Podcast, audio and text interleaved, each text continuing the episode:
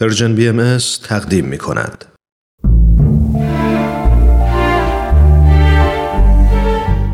آفتاب بینش. شنوندگان عزیز رادیو پیام دوست با درود. من رامان شکیب بسیار خوشحالم که با یک قسمت دیگه از آفتاب بینش با شما همراهم.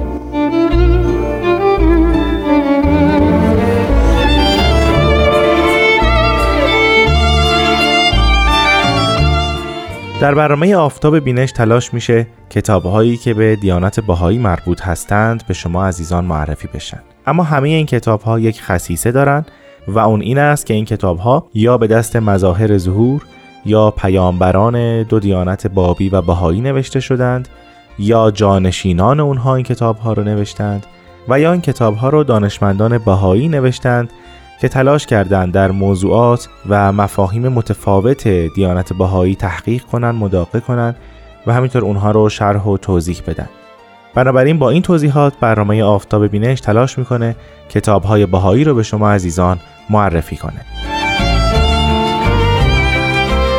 پیش از این در برنامه آفتاب بینش سابقه داشته که ما کتابهای تاریخی رو به شما عزیزان معرفی کنیم. کتابهایی که صرفا به تاریخ دیانت بابی و دیانت باهایی می‌پردازند و تلاش می‌کنن در زنجیره ای تاریخی وقایع دیانت بابی و دیانت باهایی رو شرح بدن و اونها را برای مخاطبین روشن کنند.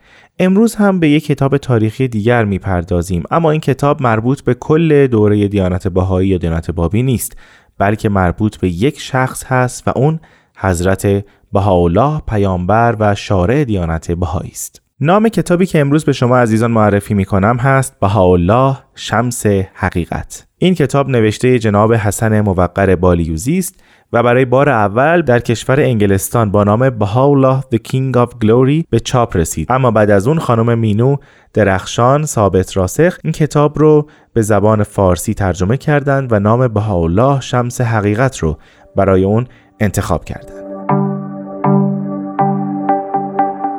جناب بالیوزی در این کتاب تلاش می کنند زندگی حضرت بهاءالله رو از ابتدای تولد تا زمانی که صعود کردند یا درگذشتند شرح و توضیح بدن. در این راه از منابع بسیاری استفاده کردند و خیلی جالب این کتاب علاوه بر وقایع تاریخی حیات حضرت بهاءالله به اتفاقات دیگری به موازات زندگی ایشون در زمان زندگیشون می‌پردازند و همینطور اطلاعات جغرافیایی و اجتماعی و سیاسی اون دوران رو برای ما روشنتر می‌کنن پیش از اینکه جناب بالیوزی این کتاب رو آغاز کنند به نیاکان حضرت بهاءالله می‌پردازند اونها رو شرح و توضیح میدن. بعد خاندان ایشون رو معرفی می‌کنند و سپس وارد دوران طفولیت و سالهای اولیه حیات حضرت بهاءالله میشن. یکی از نکات جالبی که در این کتاب وجود داره این است که جناب بالیوزی خودشون هم ذکر می‌کنن که به غیر از مدارک و گزارش های متفاوتی که به دستشون رسیده مهمترین مأخذی که در تهیه این کتاب استفاده کردند قسمتی چاپ نشده از کتابی است که نبیل اعظم به رشته تحریر درآورده و ما اون رو در این سری برنامه ها معرفی کردیم همینطور از خاطرات آقا حسین آشچی و محمد رضا قناد شیرازی هم استفاده کردند. اینجا خیلی مهمه که من توضیح بدم. این آقا حسین آشچی و محمد رضا قناد شیرازی چه کسانی بودند؟ آقا حسین پسر آقا جواد کاشانی بودند از مؤمنین اولیه دوران حضرت باب. در دوره جوانیشون پدرشون رو از دست میدن و در بغداد در بیت مبارک حضرت بهاءالله بزرگ میشن و در همونجا به سمت آشپز حضرت بهاءالله به خدمت می‌پردازن و به همین علته که به نام آشچی معرفی میشن.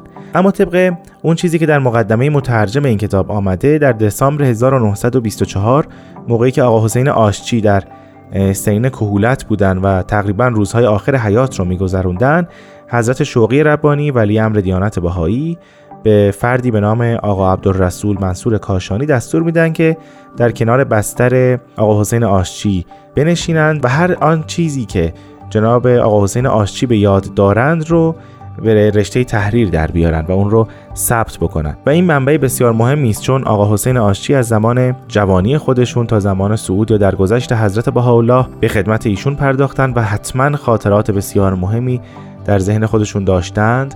و نکته بسیار مهم دیگر این است که خاطرات دست اول هستند. یعنی کسی که در حضور بوده همه وقایع رو دیده و داره اونها رو شرح میده. اما آقا رضایی قنات که بود او از اهالی شیراز بود و یکی از پیروان با وفای حضرت بهاءالله بود. آقا رضا از ایام بغداد تا هنگام درگذشت حضرت بهاءالله در محضر ایشون بود و به خدمت پرداخت. بعد از اون هم با همون وفاداری به خدمت حضرت عبدالبها فرزند ارشد حضرت بهاءالله و جانشین ایشون پرداخت. ایشون در سال 1912 هنگامی که حضرت عبدالبها در سفرهای تبلیغی خودشون در امریکا به سر می بردند و خطابات خودشون رو ادا می کردند از دنیا رفتند و به درود حیات گفتند. آقا رضا خودش عنوان می‌کنه که خاطراتش رو بنا به خواهش نبیل زرندی در اوایل دهه 1880 به رشته تحریر درآورده. و خیلی جالبه هنگامی که آقا حسین آشچی خاطرات خودش رو ذکر می‌کرده با خاطرات آقا رضای قناد شیرازی بسیار شباهت داشتن و قرابت بسیار نزدیکی بین اونها قابل مشاهده بوده. این دو کتاب از منابعی هستند که جناب بالیوزی در نگارش کتاب خودشون به نام بهاءالله شمس حقیقت از اونها استفاده کردند.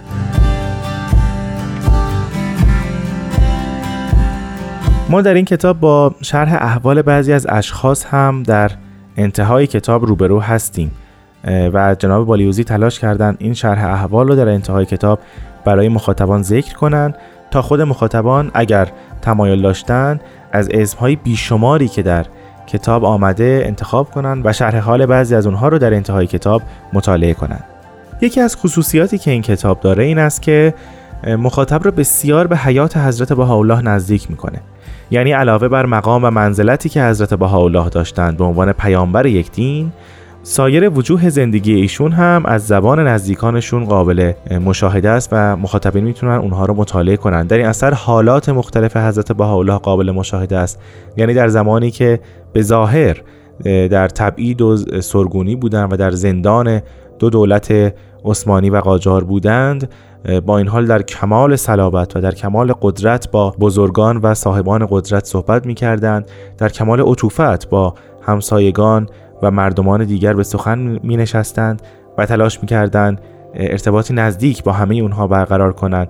به گونه ای که هر وقت حضرت بهاءالله از شهری به شهر دیگر حرکت می کردند مردمان شهر مبدع همگی جمع می شدند اظهار ناراحتی می کردند و در شهر بعد با وجود تمام مخالفت ها و دشمنی ها دوستان بسیار زیادی اطراف حضرت بهاءالله را جمع می کردند کسانی که حتی بهایی نبودند و به دیانت بهایی اعتقادی نداشتند. خب عزیزان من سخن را کوتاه می کنم و در همین جا از سرکار خانم آزاده جاوی تقاضا می کنم تا بخشی از کتاب بهاءالله شمس حقیقت رو برای شما بخونم بغداد نخستین سال حضرت بهاءالله در تاریخ 8 اپریل 1853 میلادی مصادف با 28 جمادی الثانی 1269 هجری قمری وارد بغداد شدند. سفر ایشان مدت سه ماه در وسط زمستان و بر فراز قلل پربرف و یخ کوههای فلات غربی ایران به طول انجامید. پس از صدماتی که در زندان سیاه چال بر آن هیکل اطهر وارد آمده بود، سفری چنین طولانی تحت چنان شرایط سخت جوی و جغرافیایی مافوق تحمل بشری محسوب می‌شد. ولی ایشان بدون تزلزل و با قدرت کامل بر این رنج و مرارت غالب آمدند.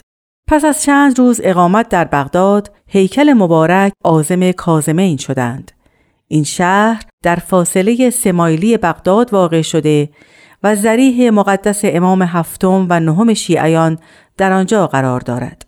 میرزا ابراهیم خان تبریزی سرقنسول ایران که از سال 1846 تا هنگام وفات خود در دسامبر 1858 در عراق به سر می برد برای ادای احترام به حضور مبارک آمده پیشنهاد کرد که نظر به تعصب مردم این شهر و زائرینی که به آنجا می آیند شاید بهتر باشد که حضرت بهاءالله به بغداد مراجعت فرمایند و در محله قدیمی این شهر که به کازمه نزدیکتر است اقامت نمایند.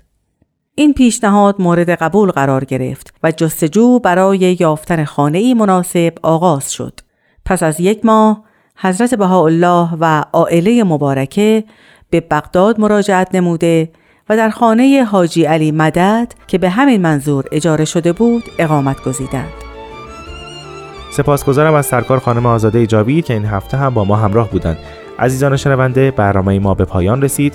پیشنهاد می‌کنم کتاب بهاءالله شمس حقیقت را مطالعه بفرمایید تا از نزدیک با اتفاقات و وقوعات مختلفه حیات حضرت بهاءالله آشنا بشید من رامان شکیب در همین جا از شما خداحافظی می‌کنم و امیدوارم هفته آینده هم با من با کتابی دیگر همراه باشید.